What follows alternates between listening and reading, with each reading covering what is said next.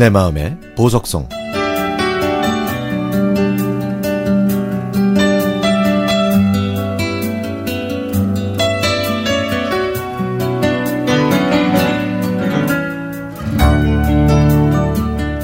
얼마 전 남동생한테 문자가 왔습니다. 재형조축 찾아가라는 문자가 왔네. 만기 된 줄도 몰랐는데 벌써 7년이 흘렀네요. 그때 신우이가 다니는 은행에서 캠페인 한다고 재형 저축을 들어달라는 부탁을 받았거든요. 연봉에 제한이 있어서 남동생 앞으로 재형 저축을 들었는데 그게 벌써 만기가 됐나 봅니다.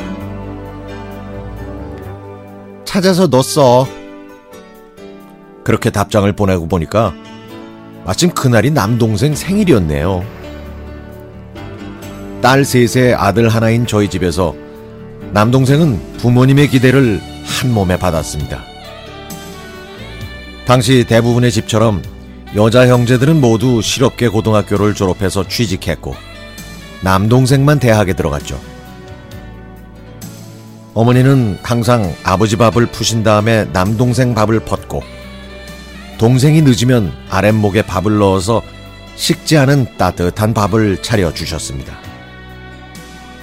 좋은 건 늘 남동생 몫이라 저희 자매들은 그걸 남동생한테만 해당되는 혜택이라고 생각했죠. 그런데 결혼을 앞둔 남동생이 다니던 회사에서 강제로 그만두게 됐습니다. 동생이 그 사실을 말하지 않아서 저희 가족은 전혀 몰랐습니다. 결혼을 포기해야 할지 혼자 고민하던 동생은 저한테 술 한 잔 사달라고 하더군요.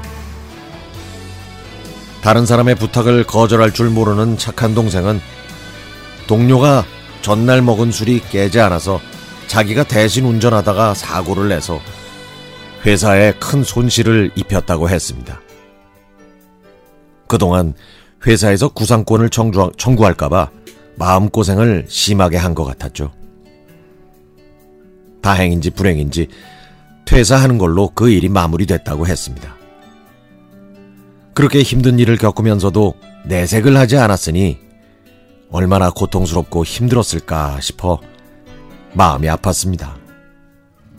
게다가 결혼을 앞두고 직장을 잃었으니 벼랑 끝에 선 기분이었겠죠.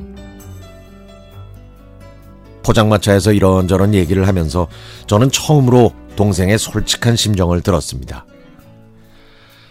아, 아들로 사는 게 얼마나 부담스러웠는지 알아?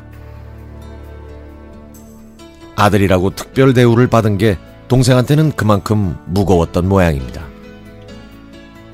기대에 못 미칠까봐 마음 편하게 자기 하고 싶은 대로 살지 못한 동생의 어깨는 많이 지쳐 보였죠. 저는 그저 말없이 동생의 술잔을 채워줬습니다. 동생 성격이 예민해서 위가 안 좋다는 것도 남에게 싫은 소리 들을까봐 조심하면서 사는 것도 알고 있죠. 누나들과 여동생한테 미안해서 부모님께 돈 달라는 소리도 못하고 자랐다는 것도. 남동생은 그 다음날 예비 장인 장모님께 사실대로 말했고, 다행히 결혼은 예정대로 진행됐습니다.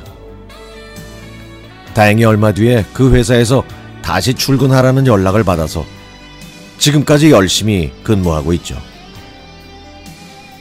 그날 이후 저는 남동생한테 더 마음이 쓰였지만 제가 해줄 수 있는 게 별로 없네요. 동생이 아프지 않고 가정이 평안하기를 기도할 뿐입니다. 만기가 지난 재형저축이 코로나19 때문에 무급 휴가 중인 남동생에게 작은 힘이라도 되길 바랍니다.